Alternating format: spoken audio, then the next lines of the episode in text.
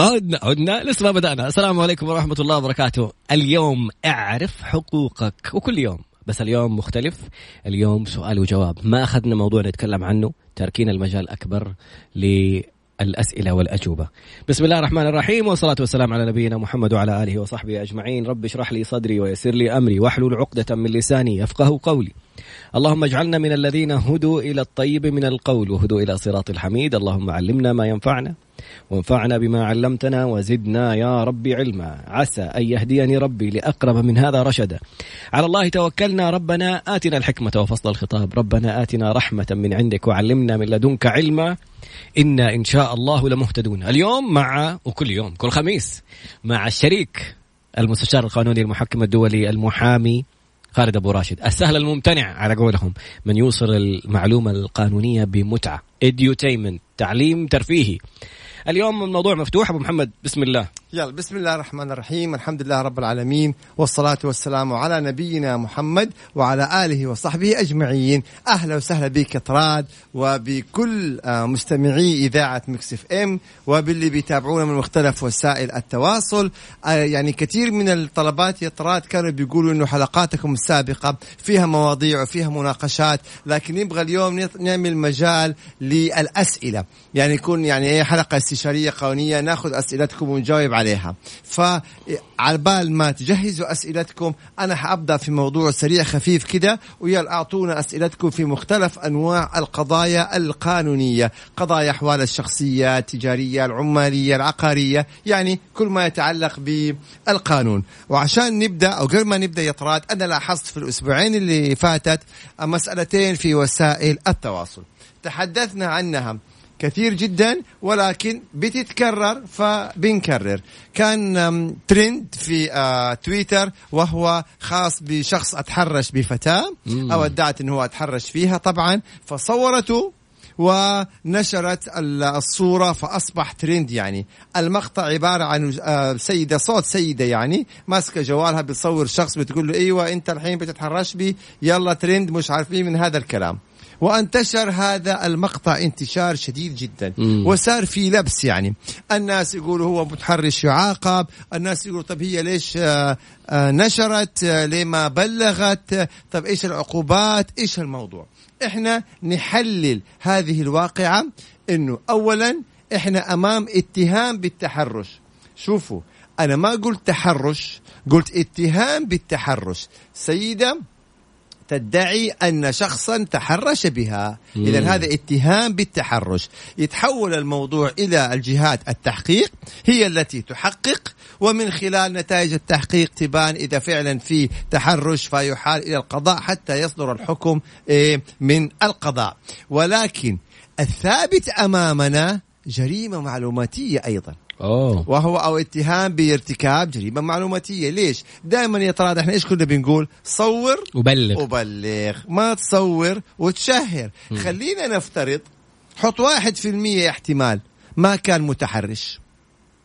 فإيش وضع هذا التشهير اللي حصل على مستوى ترند في وسائل التواصل؟ نفترض واحد في المية هي اللي تبلت عليه. بينها وبينه مشكلة وسبسوي موقف. خلينا نفترض إنه تحرش فيها بأي حق هي تشهر. حتى وإن تحرش فيها يحال إلى الجهات الرسمية ثم هناك نظام مكافحة التحرش تصدر عليه عقوبه ليس من حقنا أن نشهر بالآخرين. أيضا قد تكون عقوبته أقل من عقوبتها لأنه هي ارتكبت جريمة تشهير فدا اللي بنقوله دائما انتبهوا. يعني هي ممكن تشتكي تحرش وفي نفس الوقت هو ممكن يشتكيها بارتكاب جريمة معلوماتية وشهرت به. والتشهير يعني لحاله عقوبة أصلا القضاء ينص عليها. يا سلام عليك. يعني ممكن تكون عقوبتها الآن هي بسبب ما ارتكبته أكبر من عقوبته هو قد بقول قد يكون ذلك. فننتبه لمسألة إذا نصور الناس ونشهر لا نفرح بنرتكب جرائم معلوماتية. هذا إيه؟ الجزئية الأولى. الجزئية الثانية اللي لاحظتها أمس أيضا أو من يومين في وسائل التواصل. سيدة بتقود يعني سيارة ف صدمت في واجهة قزاز يعني واجهة محل من الزجاج مم. فدخلت في واجهة المحل دخلت داخل المحل كان عبارة عن كافيه يعني. صدمت الظاهر يعني ما أعرف إيش الملابسات الحادث لكن دخلت بسيارتها في واجهة هذا المحل. فجاء شخص وصور هذا الحادث وصور لوحة السيارة. والله فاذا بغض النظر عن ما علق تعليقاته كون إنه أنت يا تصور حادث وفيه لوحة السيارة تشهير. انت ارتكبت تشهير. ممكن البعض يقول يا أخي أنا لا صورت مثلا القائد الماء السيارة أو أو سائقة السيارة مثلا ولا جبت صورتها ولا اسمها ولا يحزنون. صحيح لكن أنت جبت إيش؟ لوحة جبت السيارة. آه لوحة السيارة. ومن لوحة السيارة طبيعي يعني بكل بساطة ممكن التعرف على صاحبها. فأيضا هذا نوع من أنواع التشهير. ممكن إنه الإنسان يقاضى عليه. البعض بيكون يعني إيه يعني دائما هوايته خلينا نقول يصور بعض المواقف وينشرها. انتبهوا هذه هواية أوكي لكن لا تنشر شيء يدل على شخص الإنسان. لا اسمه لا منصبه لا لوحة سيارة بطاقة أحوال لأنه في أي لحظة من اللحظات يحق له أن هو إن هو يقاضيك بارتكاب جريمة معلوماتية. هذه فيما يتعلق يا شباب بالملاحظات اللي لاحظناها في وسائل التواصل. هنا بيقولوا ناخذ التعقيبات وإيه لو شهرت فيه وغطت وجهه تعتبر لها عقوبة؟ لا برافو. إذا غطت وجهه يعني عملت المقطع ولكن مثلا ب- ب- بلون بلون مختلف أو شيء زي كذا بحيث إنه المتابع لا يستطيع أن يتعرف على شخصيته هنا إلى حد كبير جدا طبعا. أو تغطية لوحة السيارة. أيوه أو تغطية لوحه السيارة. برافو عليك. هنا ما بيكون في تشهير. فلذلك إحنا بنقول حتى لا ندخل في هذه المسألة لأنه هذه يعني نظام مكافحة الجرائم المعلوماتية إطراد مم. عقوبة تصل إلى السجن. فحتى لا نصل إلى هذه المخاطر يعني خلي صورتي بلغ الجهات الأمنية. فقط لا غير. هنا بيقول أخطأت أستاذ خالد. في الإمكان لو غطت وجهه بيتعرف على صوته. لا هو في السيارة الثانية لا يعني يعني هو في سيارة ثانية ووجهه متغطى وما كان بيتكلم. فمسألة التعرف على الصوت إنه والله تشهير لأنه صوتي طلع والناس حتعرفني من صوتي. والله لو كنت أنت خالد أبو راشد أوكي ممكن الناس لا يعرف يعني مين اللي هيعرف صوت واحد؟ صعبة جدا جدا. بس نقاش جميل ووصلت المعلومة وصلت المعلومة. أبو محمد نقطة مهمة. معلش أستاذ بدل نتضارب الآن يا طراد قل. طيب إذا كان إعلامي وصور مكان حادثة مثلا لوحة وغيرها. سؤال جدا رائع. لو كان إعلامي أنا خليني أسألك بسؤال آخر أو أجاوبك بسؤال آخر. هل- هل النظام؟ استثنى الإعلاميين. يا سلام. يا ناس والله أطراد يا أطراد أنت ما شاء الله عليك. الأسبوع الجاي اطلع لوحدي. هذا شكلها يعني طيب. فإذا يعني بيقولوا إنه النظام لم يستثني إعلامي أو غير إعلامي. النظام واضح وصريح لا للتشهير طبعا إذا كان قناة تلفزيونيه رسمية بتغطي حدث عام وكان في له ناس أشخاص. يبقى هذا موضوع آخر. ليه؟ هذا مو جرائم معلوماتية. هذه مو وسائل تواصل هذا تلفزيون. مم. التلفزيون لما يقوم بتغطية مباريات تغطية مثلا لا سمح الله حادثة كبيرة غطتها وسائل الإعلام. مم. يبقى هنا ما ندخل جرائم معلوماتية لأنه هذه قنوات تلفزيونية قنوات إعلامية. النظام يتعلق بوسائل التواصل okay. هذه- طب سؤال جميل على سيرة الصوت.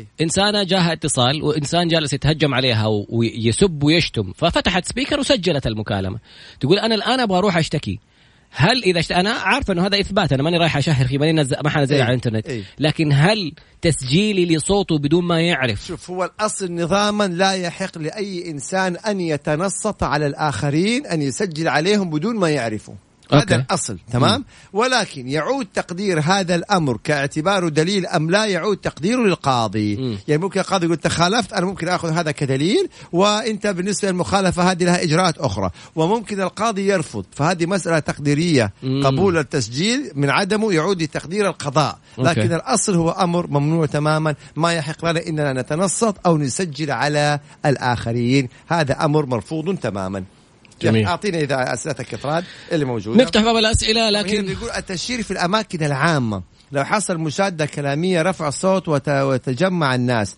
لا هنا ما صار تشهير هنا إذا صار شجار وواحد سب الثاني لا سمح الله يبقى هنا دخلنا فين إحنا؟ في قضية سب وشتم. هنا بيقول سلام عليكم يا حبايب متابعكم دائما من هولندا. ما شاء الله يسعدكم. تبارك هذا الله. الكلام والله برافو يا سيدي ونسعد بيك وبشعب هولندا الص- الصديق. الصديق نعم. الصديق. إنه صديق. نعم. إنه خالد أبو راشد international تواصل معنا على صفر خمسة أربعة. ثمانية ثمانية واحد واحد سبعة صفر صفر. صفر خمسة أربعة ثمانية وثمانين أحد سبعمية. بعد قليل نتابع وأسئلة جميلة جدا. فعلا. تفاعل رائع يطراد على وسائل التواصل. إن شاء الله. أه، أه، ممكن تسيب okay. شارك عد. عدنا مرة أخرى في اعرف حقوقك واليوم الموضوع ممتع والله. أسئلة رائعة يا طراد. متنوعة وجميلة جدا. أه، واحد يقول لك أنا عجبني السؤال ده صراحة خلينا نبدأ فيه. أيوه. يقول لك هل ممكن اسب أحد عن طريق سؤال؟ يعني أقول له يا أخي أنت مثلا. هل أنت حمار؟ أيوه. مثلا عرفت كيف؟ طلعتها دبلوماسية بال- باللغة العربية. أيوه. نعم نعم. طبعا هذا سب. أكيد هذا سب ويعاقب عليها تماما لأنه يعني يعني ما يقدر يتحايل على القانون فأكيد هذا يعتبر إيش؟ يعتبر سب.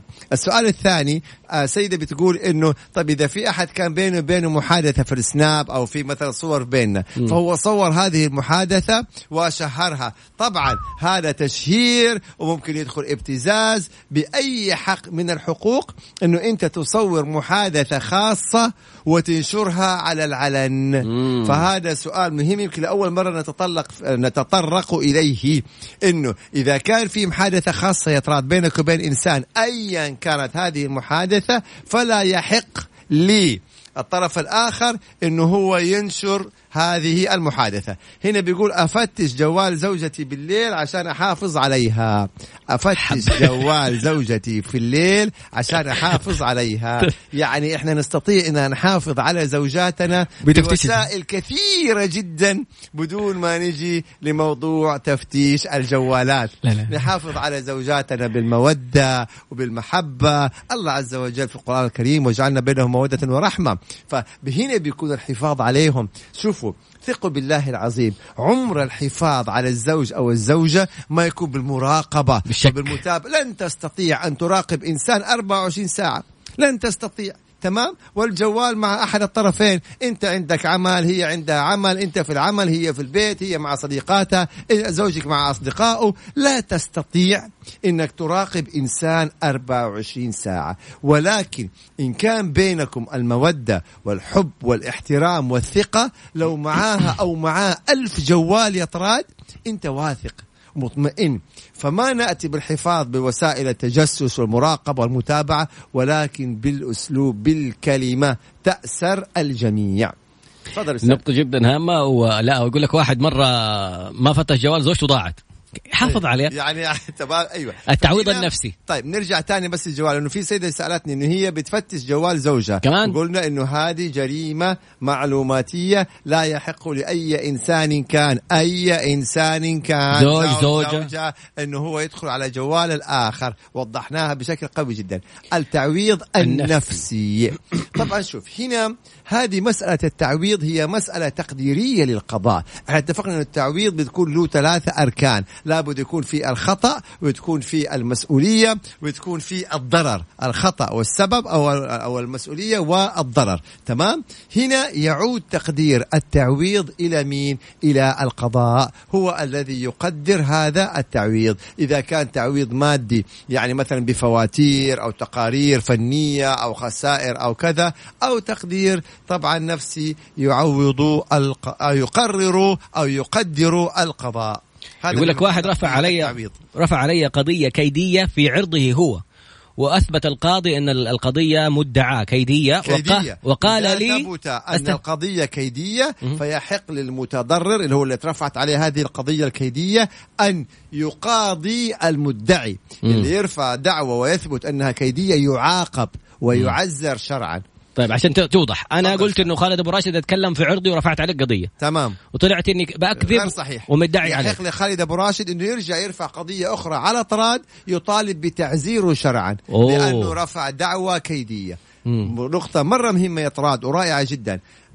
لما إنسان يرفع قضية لازم يكون حريص على إن تكون عنده الأدلة المستندات الصحيحة البعض يتساهل. يتساهل كيف يطراد يقول خلينا أرفع عليه قضية. اجرجره في المحكمة. واجرجر وأتعب وابهدله في المحاكم وإن ما انحكم لي ماني خسران شيء. لا إن ما انحكم لك ممكن ترجع عليك بدعوى آه كيدية بنفس الطريقة يا طراد اللي إحنا إيش؟ يعني وضحناها وفصلناها. القاضي قال له تقدر ترفع عليه مادة 16 هي هذه يعني إحنا نعم من غير ما نرجع لأرقام المواد. نعم يرفع عليه يعني بالدعوة الكيدية وتعزيره شرعا. إيش؟ هنا بيقول وكيف الإثبات في الدعوة الكيدية؟ الدعوة نفسها إيه. بمعنى إنه إذا رفعت علي قضية والقاضي حكم لصالحي برد الدعوة لعدم صحتها وإنها كيدية. خلاص هذا الحكم هو في حد ذاته إيش؟ دعوة كيدية. ولكن ليس كل دعوة نخسرها تصير كيدية. هيقول طيب كيف كذا؟ لا إذا كان قضية فيها مستندات فيها شراكات فيها تفاصيل ولكن مثلا كانت الأدلة غير كافية مثلا كان فيها تقارير محاسبية يعني في مجال للخلاف ولكن ما حكم ليك. ردت لعدم الاختصاص. يعني لعدم الاختصاص أو انحكم فيها مثلا لعدم كفاية الأدلة الأدلة ما كانت قوية من هالأمور. هنا ما تعتبر دعوة كيدية. ليه؟ لأنه فعلا في مجال للخلاف.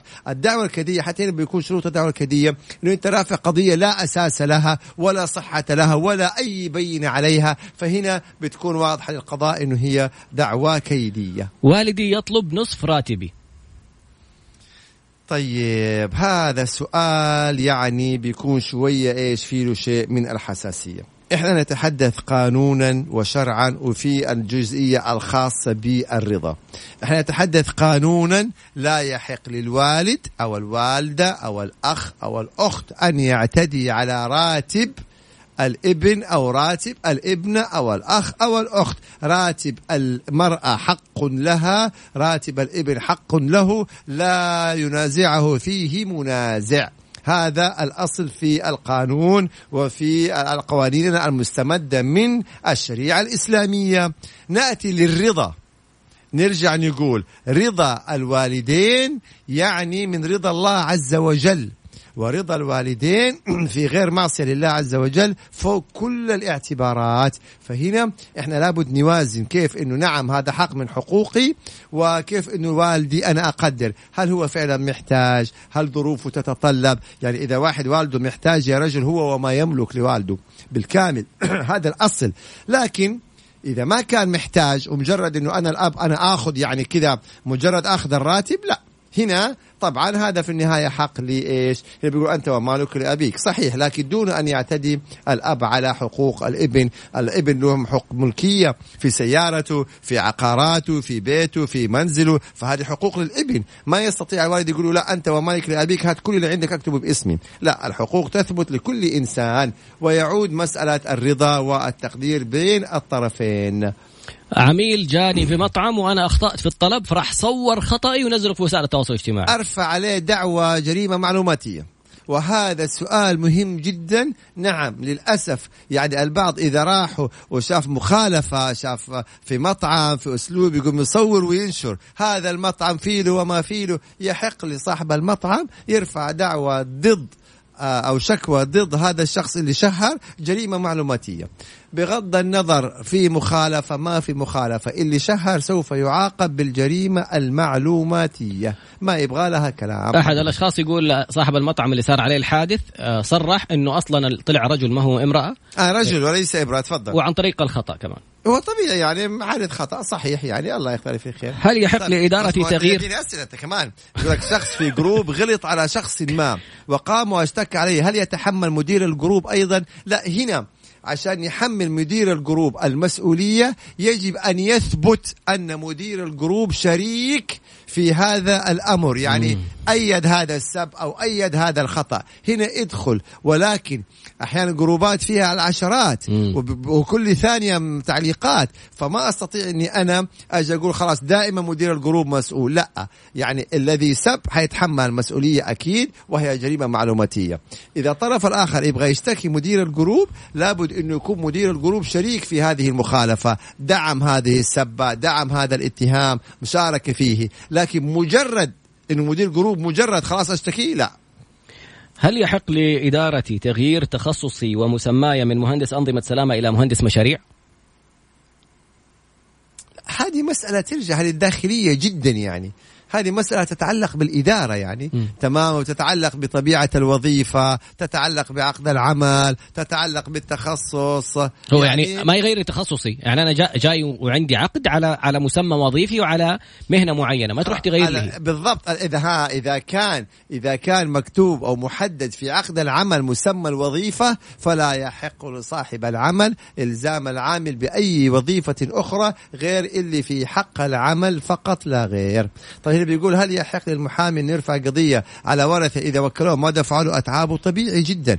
إذا كان هنالك اتفاق والمحامي قام بموجب هذا الاتفاق ويعني آه، قام بالعمل المطلوب منه وعميله أو موكله ما دفع له طبعا يحق للمحامي أن يقاضي هذا العميل الموكل ويطالبه بإيه؟ بأتعاب اللي اتفقوا عليها. وإذا ما كان في اتفاق على أتعاب معينة يحال هذا تحال هذه القضية إلى الجهة المختصة لتقدير هذه الأتعاب.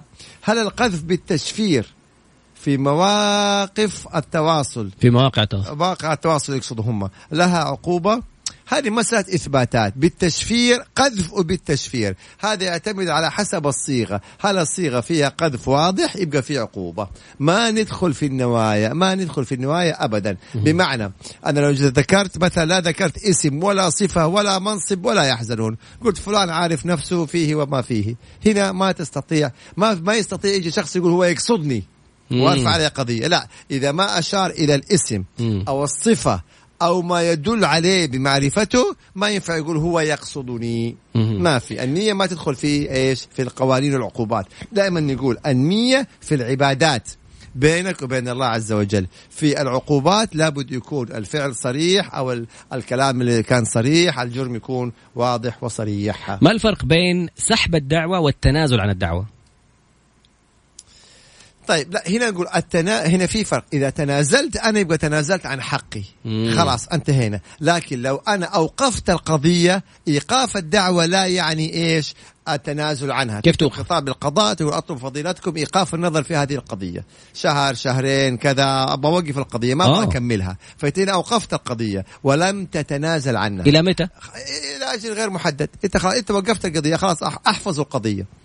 أوقف القضية. أقدر أرجع أطلب فيها مرة ثانية. ممكن ممكن مرة ثانية بناء عجيب. على طلبك أيوه. لكن إذا أنت ذكرت قلت خلاص أنا تنازلت عن الحق. إذا تنازلت عن الحق فأنت تنازلت عن الحق. يبقى هذا موضوع آخر. طيب. هنا بيقول شخص طلب من حساب الانستغرام واتفق معاه سيدفع له آخر الشهر ومضى خمسة شهور ولم يدفع. كيف تتم المطالبة؟ قدم عليه شكوى إلى المحكمة العامة وطالبوا ب آه على طول مباشرة بالمبلغ اللي انت اتفقت عليه. كيف أقاضي المحامي؟ عادي جدا. ترفع قضية ضد المحامي في المحكمة وتقاضيه وتطالبه. إذا المحامي قصر في واجباته تقدر تقدم شكوى عليه إلى هيئة المحامين أو بالأصح إلى وزارة العدل ويتم معاقبة المحامي. مهنة المحاماة مهنة مهنة مثل أي مهنة كالمحاسبة والهندسة والطب وطبعا إذا خطأ مهني حتكون في عقوبات. تمام. آه هاشتاج لفتاة قاصر تحرف في آيات قرآنية وتتحدث عن الله عز وجل. هل أول شيء مين حيحاسبها؟ كيف نشتكيها؟ والناس اللي يسبوها. أيوه. يا سلام عليك يا طراد. طبعا إحنا خلينا نتفق إنه النيابة العامة لها الحق في تحريك الدعوة وإن لم يتقدم أي طرف بتقديم شكوى. فهذه الفتاة اللي تتحدث والعياذ بالله يعني طبعا بناء على السؤال أو حسب السؤال يعني بما يسيء لله عز وجل أو من هالقبيل طبعا أكيد آه، النيابة العامة حتقوم بالقبض عليها واتخاذ الإجراءات النظامية كجريمة معلوماتية وعد الله أعلم كمان إيش المضمون اللي ذكرته يعني. هذا أمر. أه. الأمر الثاني الناس اللي يسبوا حيتعاقبوا. أوه. الناس اللي بتسب حتتعاقب. الدولة هي اللي تقوم. زوجة تصورني أي مشكلة بيننا يعني هنا بيقول إنه هو زوجته تصوره في أي مشكلة وتحتفظ بالصور. هذا أمر يعني هذه بتاخذ أدلة عليك طول الوقت هذه طول الوقت بتجمع أدلة فما أعرف إيش أقول لك يعني. حقيقة سؤال احذر يعني تسلم أنت يعني منك كلمة يعني غلط. انه زوجته يقول لك هو في كل مشكلة بتصوره وتحتفظ بالصور. تحتفظ. يعني ما نشرت الحقيقة هي نعم يعني واضح إن هي بتجمع أدلة. فيعني انتبه يعني وانتبه للكلام اللي بتقوله وقت ما تكون معصب. بالضبط يعني طيب انتبه. موظف حكومي صدر لي حكم بصرف طبعا بدل في سيدات انبسطوا تماما من موقف الزوجة بيقولوا رهيبة هذه الزوجة وكذا يعني. طيب. طبعا. موظف حكومي صدر له حكم بصرف بدل ولكن تم نقله من وظيفته خلال الجلسات وتم رفض الصرف من الجهة الثانية والاستمرارية بالصرف مع العلم أن الجهات كلها تابعة لوزارة واحدة. واحدة واحدة. هو يعني هي فيها تفاصيل. إذا صدر له حكم يروح التنفيذ. بصرف بالصرف عليه على الجهة الحكومية أن تنفذ هذا الحكم. حلو. تمام؟ إيه؟ إيش منطوق الحكم؟ شروط هذا إيش؟ منطوق يعني؟ يعني مثلا هل قالوا إنه هو يصرف له طالما على هذه الوظيفة؟ هذا البدل هو على وظيفة معينة تستحق بدل. مم. تمام؟ فصدر له الحكم بإيه بأنه يستحق هذا البدل. بأثر رجعي؟ بأثر رجعي يبقى ياخده. لكن لو انتقل إلى وظيفة أخرى ما فيها هذا البدل. مم. يبقى خلاص مم. يبقى هنا لين أنا بس اللي راح أخده. أنا هنا أيوه هنا الكلام اللي أنا قلته يتراض على حسب منطوق الحكم إذا كان منطوق الحكم بأثر رجعي يبقى هذا حق له ما في مجال إذا منطوق الحكم أن هذه الوظيفة تستحق هذا البدل وهم نقلوه على وظيفة أخرى ما فيها بدل يبقى يعني الحمد لله رب العالمين أنا غير سعودي يستحق. أضارب في البورصة وتتحول لي الفلوس على حسابي في السعودية وأنا غير سعودي مقيم طالما أن عمل نظامي مهم. فاهلا وسهلا بكل مشاريعه واستثماراته فإذا بورصة عالمية. آه بورصة عالمية وليس سوق الأسهم السعودي مم. هنا طبعا ممكن انه يتم التحقق فإن ثبت أن مصدر هذه الأموال بطريقة نظامية مشروعة واستثمارات خارج المملكة يعني هو ما استثمر داخل المملكة بدون تراخيص يبقى هذا آه. طبعا. إنت. آه، طبعا هذا طالما انه شوف مصدر الأموال بطريقة نظامية صحيحة مشروعة أهلا وسهلا دائما القضايا التحقيقات تكون تتم لما يكون آه، مصدر الأموال غير مشروع أو مخالف للنظام أو بدون تراخيص. هنا بتكون المشكلة. لكن إذا شخص ورث وجاله إرث. وتحول له على حسابه استثمارات خارجية نظامية اتحولت على حسابه أهلا وسهلا هل يحق للعمل بإلزامي بحضور دورات أو اجتماعات أونلاين في إجازتي الرسمية؟ لا في الإجازة الرسمية لا لا يحق لصاحب العمل أن يكلف العامل أثناء إجازته الرسمية بأي مهام تتعلق بالعمل بل على أصحاب العمل أن يحترموا الإجازات الخاصة أن يحترموا خصوصية الموظف أن يحترموا حتى أوقات الموظف اللي خارج الدوام. يعني هذا الإنسان خلاص أداك 8 ساعات العمل 9 ساعات العمل يبقى أنت عليك أن تحترم خصوصيته إلا في حالتين. إذا كان حالة طارئة. يبقى هذا موضوع آخر. يعني إذا كان بقبول الطرفين يعني في حالات معينة فأهلا وسهلا لكن إنه ما تكون بشكل يعني إيش آه، معمم هذا الأمر يعني. قسم موارد بشرية في أحد الشركات.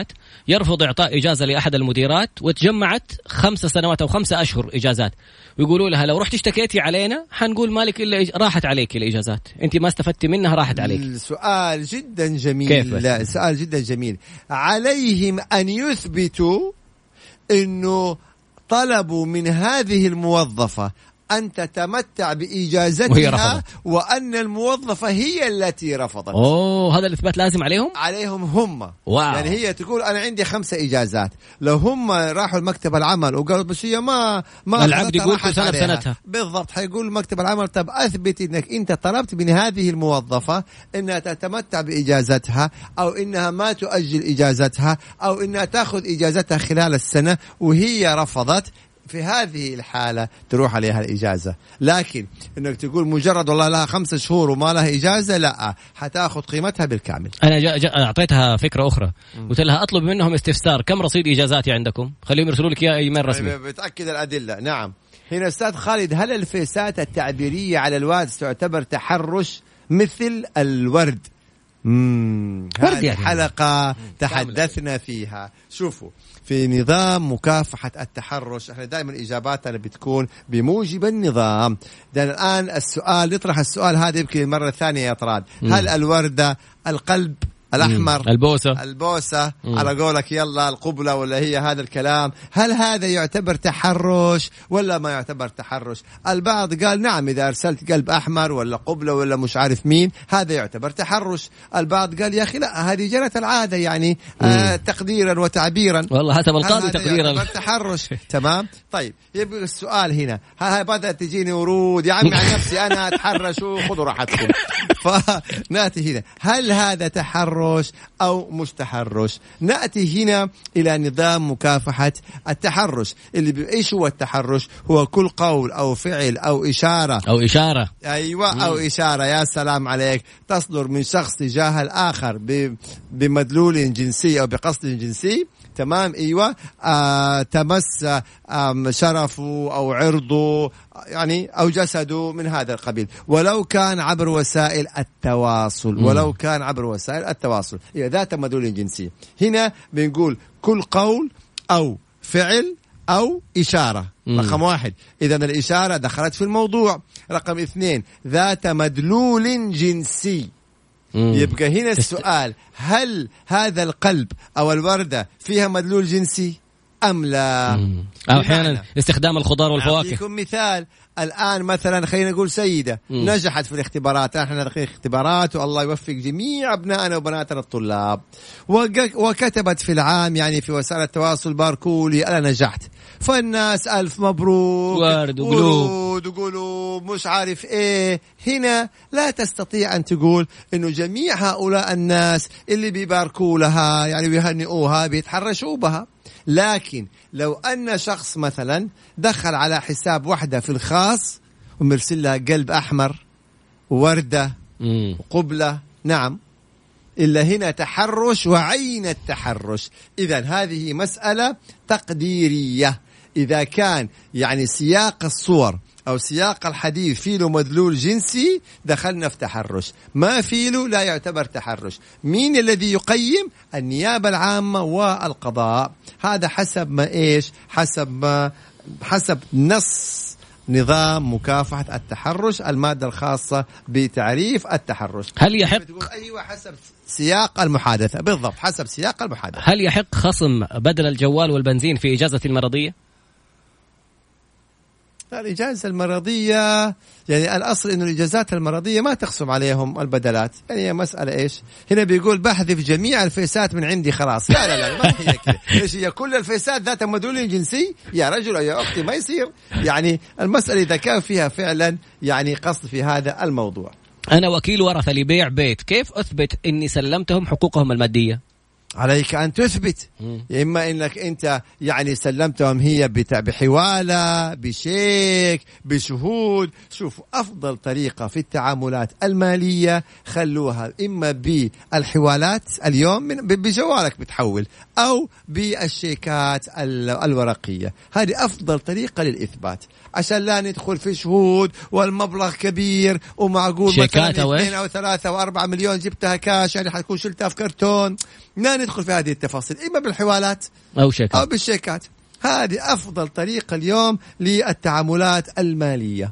كيف يتم المطالبة بالإرث في حال أن الأبناء رافضين إكمال إجراءات الورث علما أن شخص له وصية؟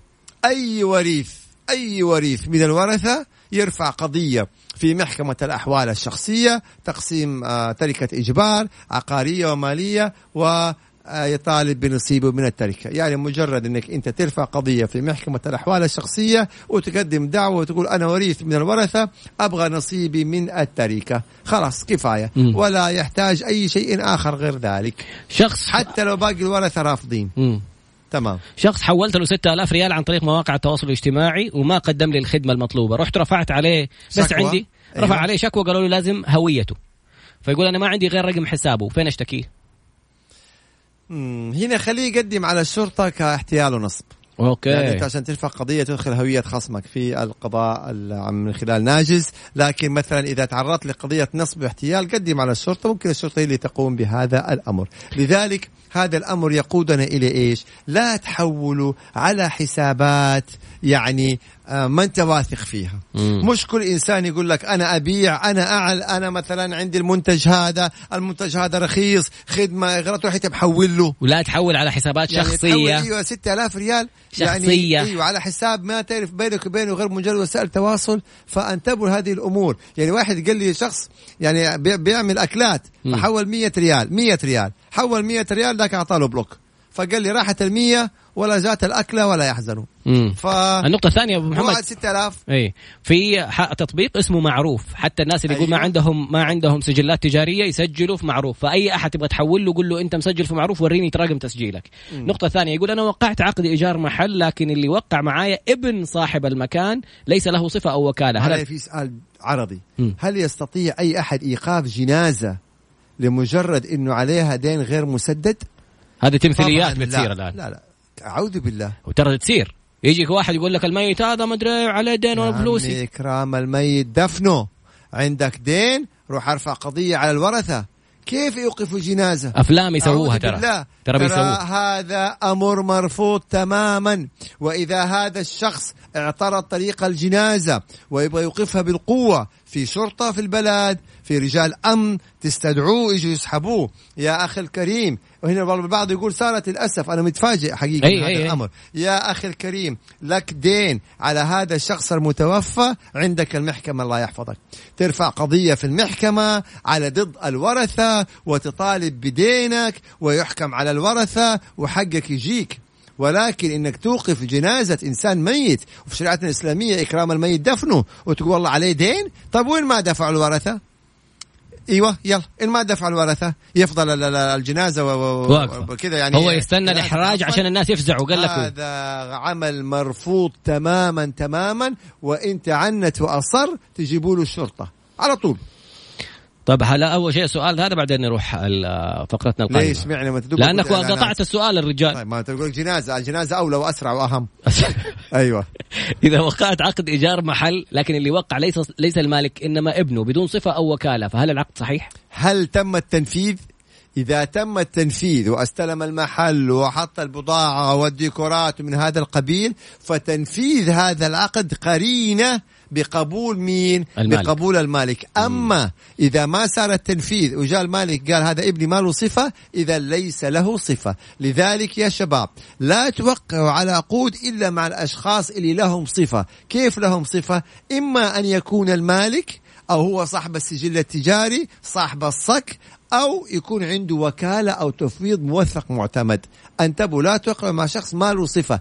القرابة ليست صفة. القرابة ليست صفة في التعاملات التجارية. الصفة إما الملكية أو الوكالة والتفويض. ملكية يعني أخويا صك، التأسيس. صاحب الصك. أيوة بالضبط. أما مجرد قريب هذا ليس بصفة في التعاملات التجارية. في الفقرة القادمة نتابع ما شاء الله باقي الأسئلة كثيرة وجميلة واليوم ما شاء الله مدرسة. بعد قليل نتابع إن شاء الله. والله عدنا مرة أخرى فقرتنا الأخيرة وما شاء الله تبارك الله الأسئلة تنهال كالمطر مع المستشار القانوني المحكم الدولي المحامي خالد أبو راشد وحلقة تعرف حقوقك كل خميس. السؤال الأول هل سب الجنازة يعاقب عليه الإنسان؟ هنا نوضح أن حرمة الميت مثل حرمة الحي. الحي تماما. فإذا إنسان سب الإنسان وحتى وهو ميت يعاقب. والورثة يحق لهم إنه هم إيه يعني يعاقبوا يعني فهذه المسألة حتى البعض يقول طب إذا قذف إنسان والمقذوف هذا توفى. هل سقطت ال- الجريمة؟ لا لهم. يقاضوا من قذف. ويعزر على هذا إيش؟ القذف. هنا بيقول تطنيش ليش؟ لبعض الأسئلة. يا غالي إحنا ما وجدت هذه الحلقة أبرم إلا الإجابة على جميع الأسئلة. ولكن هي. قدرات. يعني ما شاء الله تبارك الله. متابعين Mix FM وفي الإذاعة ومتابعين طراد وفي الواتس. فيعني قدر الإمكان قدر طيب. الإمكان. هذا هذا رد عليه بعدين. خلينا نلحق ناخذ الأسئلة تفضل الموجودة. أستاذ. يلا ضيعنا دقيقة على قولك. تفتيش رجل الأمن للجوال. لا يحق لأي شخص كان أن يفتش الجوال إلا النيابة العامة. عضو النيابة العامة هو الذي له الحق في تفتيش الجوال. طيب رجل الأمن يضبط الجوال. كيف يعني يضبط الجوال؟ يمسك. يعني يمسك الجوال يتحفظ عليه ويحيل إلى النيابة. النيابة هي اللي إيه؟ تقوم ب آه تفتيش محتوى هذا الجوال جاء رجل الأمن يقول لي أفتح الجوال وريني أقول له مو من حقك نعم مو من حقك تبغى. تخلي الجوال معك؟ تفضل هذا الجوال أنت من حقك تاخذه. وتحرزه تقفله وتحوله على فين؟ النيابة. على النيابة لأنه بيكون مثلا هذا الجوال يعني أداة مستخدمة في الجريمة تصوير ساب شتم يعني اللي يكون أنا موظف في شركة ولي خمس رواتب ما استلمتها هل إذا أغلقت الشركة الشركة رواتبي تروح لا طبعا يقيم الشكوى ضد ال- الشركة وإذا أغلقت الشركة يعني تصفى ما في شيء اسمه أغلقت تصفى. فإذا ما تم تصفيتها أول شيء حقوق الموظفين لأن هذه تعتبر من الديون الممتازة. إيش يعني الديون الممتازة؟ إنه يعني آه، أول شيء يأخذوا أصحابها هذه الحقوق ثم البقية والبقية والبقية. شخص آه، نصب علي في موضوع ال- البورصة اللي كنا نتكلم عنها كل أسبوع. لما رحت أشتكي في الشرطة بلغت هل في آه، بلغت نصب واحتيال في الشرطه هل في إجراء ثاني؟ أنا أبغى أقول إجراء أبو محمد بس ماني عارف. ماني عارف العدد. أي أكثر في عدد معين لو اشتكوا على شخص واحد يطلع أمر قبض عليه. كم العدد؟ خمسة أشخاص؟ لا لا لا هذا لبس حصل يا طراد هذا فيما يتعلق بمحكمة التنفيذ. okay. محكمة التنفيذ عشان تصدر أمر قبض okay. تمام؟ في في شروط لهذا الأمر. من ضمن الشروط قد يكون الحكم أقل من مليون ريال ولكن عليه ثلاثة أحكام.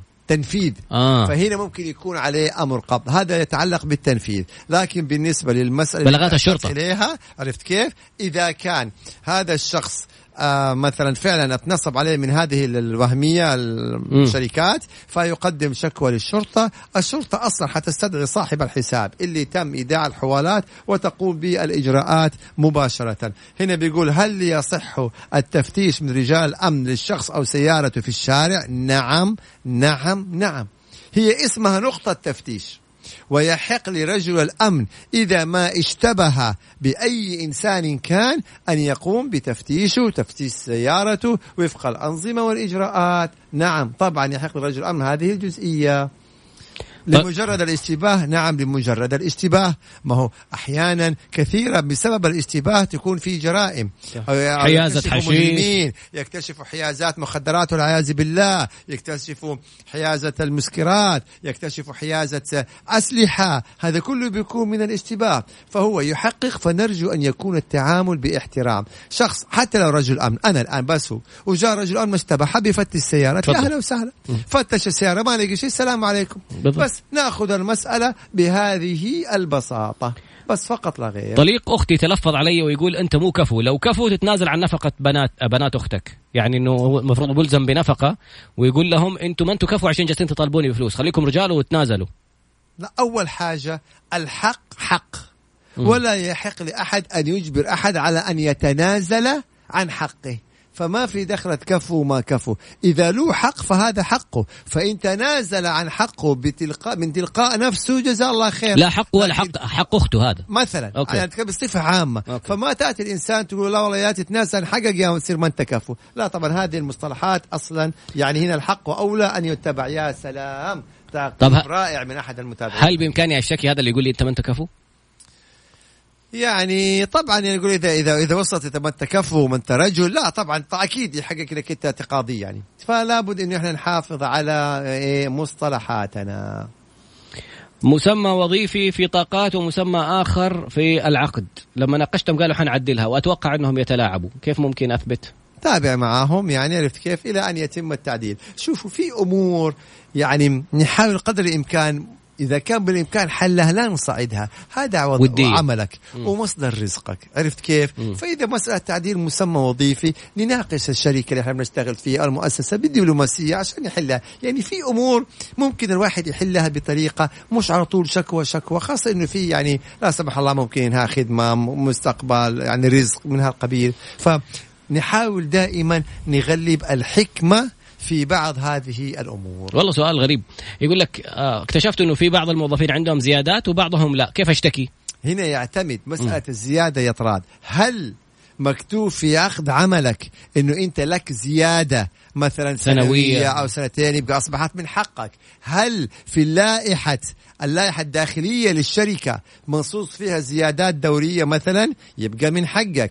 لكن إذا أنت في قطاع خاص ومو مكتوب في عقد عملك زيادة سنوية. ولا توجد في الشركة لائحة داخلية بالزيادة السنوية إذا لا تستطيع أنك أنت ترفع قضية وتقول والله ما زودوا فلان وما زودوا فلان. أنت لك بعقد عملك أو بمين؟ بلائحة الشركة. ما لك دخل بزملائك. هذا فيما يتعلق بإيش؟ بكذا شخص. بيقول دواعي التفتيش. الاشتباه أمر من النيابة متلبس بالجريمة. شكرا شكرا ألف يا شباب اللي يعني بيتابعونا. هنا بيقول يا أخي أقسم بالله إنك إنسان قدوة يا شيخ ما شاء الله. الله يكرمك ويسعدك ويحفظك يا رب. هنا خالد. والله المحتوى حتى من المتابعين. اتذاكر الحالات اللي يتم فيها التفتيش. الاشتباه أمر النيابة التلبس بالجريمة. رائعين يا شباب.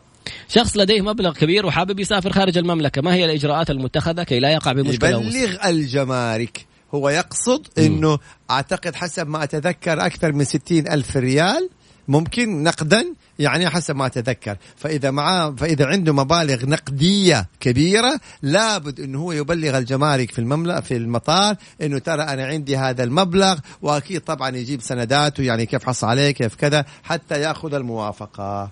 أشتغل في شركة هذا قلناها أم، استقالة هذا الجيران المزعجين عند مين اشتكي طبعا عند قسم الشرطة مبدئيا عشان نشوف إيش طبيعة هذا الإزعاج شركة حكومية آه، ضمن الخصخصة مع العلم أن الشركة تخفي سلم الرواتب لنا سنتين نطالب بمعرفة سلم الرواتب رافضين الإفصاح عنه. كيف نبحث عن حقوقنا في هذا الموضوع؟ لا هنا طبعا دائما أنت في عندك مكتب العمل أنت في عندك عقد عمل هل عقد العمل هذا مطبق بالكامل يبقى الحمد لله رب العالمين مم. رأيت إنه لا والله في زيادات ما حصلت عليها في مكتب العمل تقدم شكوى إلى مكتب العمل ومكتب العمل هو الذي يلزم الشركة بتسليمها كامل المستندات وهذا سؤال مهم جدا. تفضل أستاذ في حال استقالة الموظف لم يستلم حقوقه من الشركة متى يحق له رفع شكوى وإيش هي الشكوى خلال مم. بحد أقصى لو. خلصت السنة. لو خلص السنة الأصل لا تنصر دعواه إلا بعذر تقبل المحكمة. يلا جيب عذر إن اللي يخليك سنة كامل ما تقدم شكواك عشان تقبل المحكمة. فلا تغامر وقدم شكوى خلال السنة يعني بحد أقصى وطالب بجميع مستحقاتك. شركة غير سعودية تطالب غير السعو... آه شركة سعودية أو مؤسسة في القطاع الخاص تطالب غير السعوديين بدفع تكاليف الإقامة على حسابهم. إيش العقوبات؟ النظام إنه هذه الرسوم على الكفيل. يقدم شكوى ضد الشركة وسوف تلزم وتعاقب بذلك. تمام. هنا يقول لك أكثر مسألة واقعية ومحرجة التفتيش على الطريق أو بالنقطة. بالعكس ما فيها أي إحراج. هذه نقطة تفتيش يعني للجميع. فلو جو فتشوا سيارتك أهلا وسهلا لا نأخذ الأمور بهذه لو تعرفوا والله رجال أمن إيش بيع- بيعانوا يعني مثلا لو تعرفوا رجال أمن يعني في التفتيش اللي بيلاقوا المخدرات واللي بيلاقوا الحشيش واللي بيلاقوا آه خلينا نقول المسكرات اللي بيلاقوا مثلا الشخص بيكون في حالة غير طبيعية شارب مخدرات ولا سكران طيب هذا لما يسوق ممكن يصدم ناس ممكن يصدمك. يتوفوا. مجرمين تم القبض عليهم طلعت عندهم جرائم وهاربين أيضا بسبب التفتيش. فيعني إحنا إحنا رجال أمن والمواطن هو الجندي أيضا في وطنه. فبلاش إحنا نتعاون معاهم. والله ما فيها إحراج. أنا الآن لو في الشرطة جوني يقول تعال نفتشك يا سيدي أهلا وسهلا فتشوني. حتى واضحك وامزح كمان. خلصوا. السلام عليكم. وعليكم السلام. لا نأخذها بأكثر من ذلك ابدا ابدا. طلبتنا الشركة نصفي إجازات 2020 وبعد ما خلصناها طلبوا نأخذ إجازة بدون راتب لأنه ما في شغل. لا هنا ما في شيء إجباري إجازة بدون راتب. إحنا نرجع للمعايير الخاصة ب أو الأنظمة اللي صدرت الخاصة بفترة كورونا. هي اللي إذا كان هذه الشركة من متضرري كورونا ولا ولم تحصل على دعم الشروط اللي تكلمنا عنها في حلقات سابقة. مم. يبقى في هذه الحالة نعم إجازة أول حاجة يستنفذوا إجازاتهم بعدين ممكن إجازة بدون راتب بعدين يعني في تفاصيل لكن بصفة عامة لا. هل إذا كان في كورونا يبقى نرجع للقوانين اللي صدرت في فترة كورونا. هل من حق أو صلاحيات المدير نقل موظف من مكتب لمكتب دون دخلنا كثير مرة في, في- التفاصيل ال- يعني الإدارية البحتة. النقل طبعا أول حاجة بموجب نظام العمل لا يحق نقل العامل إلى مدينة أخرى إلا بموافقته. ما لم ينص على خلاف ذلك في عقد العمل. هذا بالنسبة للنقل إيه من مدينة إلى مدينة. النقل الداخلي داخل نفس المدينة. إذا كان على نفس الوظيفة ونفس المهنة نعم يحق لمين للشركه ذلك. الدقيقة الأخيرة نترك المايك للمستشار القانوني المحكم الدولي المحامي خالد أبو راشد. وشكرا. ما نفس يبغى ما شاء الله بس والله يعني أول حاجة طبعا إحنا الآن بنعتذر لكل اللي ما استطعنا يا طراد إننا نجاوب على أسئلتهم. والله سعداء الأسئلة كثيرة جدا ومتنوعة فإحنا نأخذ قدر الإمكان بقدر ما نستطيع أحيانا تكون أسئلة مكررة ما بن بنشير إليها ولا الهدف أكيد الإجابة على كل الأسئلة. سعداء دائما يا طراد بيكم ب Mix FM وبكل اللي بيتابعونا. نتمنى لكم نهاية أسبوع جميلة واختبارات الآن قادمة. نتمنى لكم كل التوفيق ونلقاكم على خير دائما يا رب. شكرا لكل من أرسل. يعني نأسف لكل من لم نستطع قراءة رسالته. سبحانك اللهم وبحمدك أشهد أن لا إله إلا أنت أستغفرك وأتوب إليك. نقابلكم الأسبوع الجاي إن شاء الله. في أمان الله.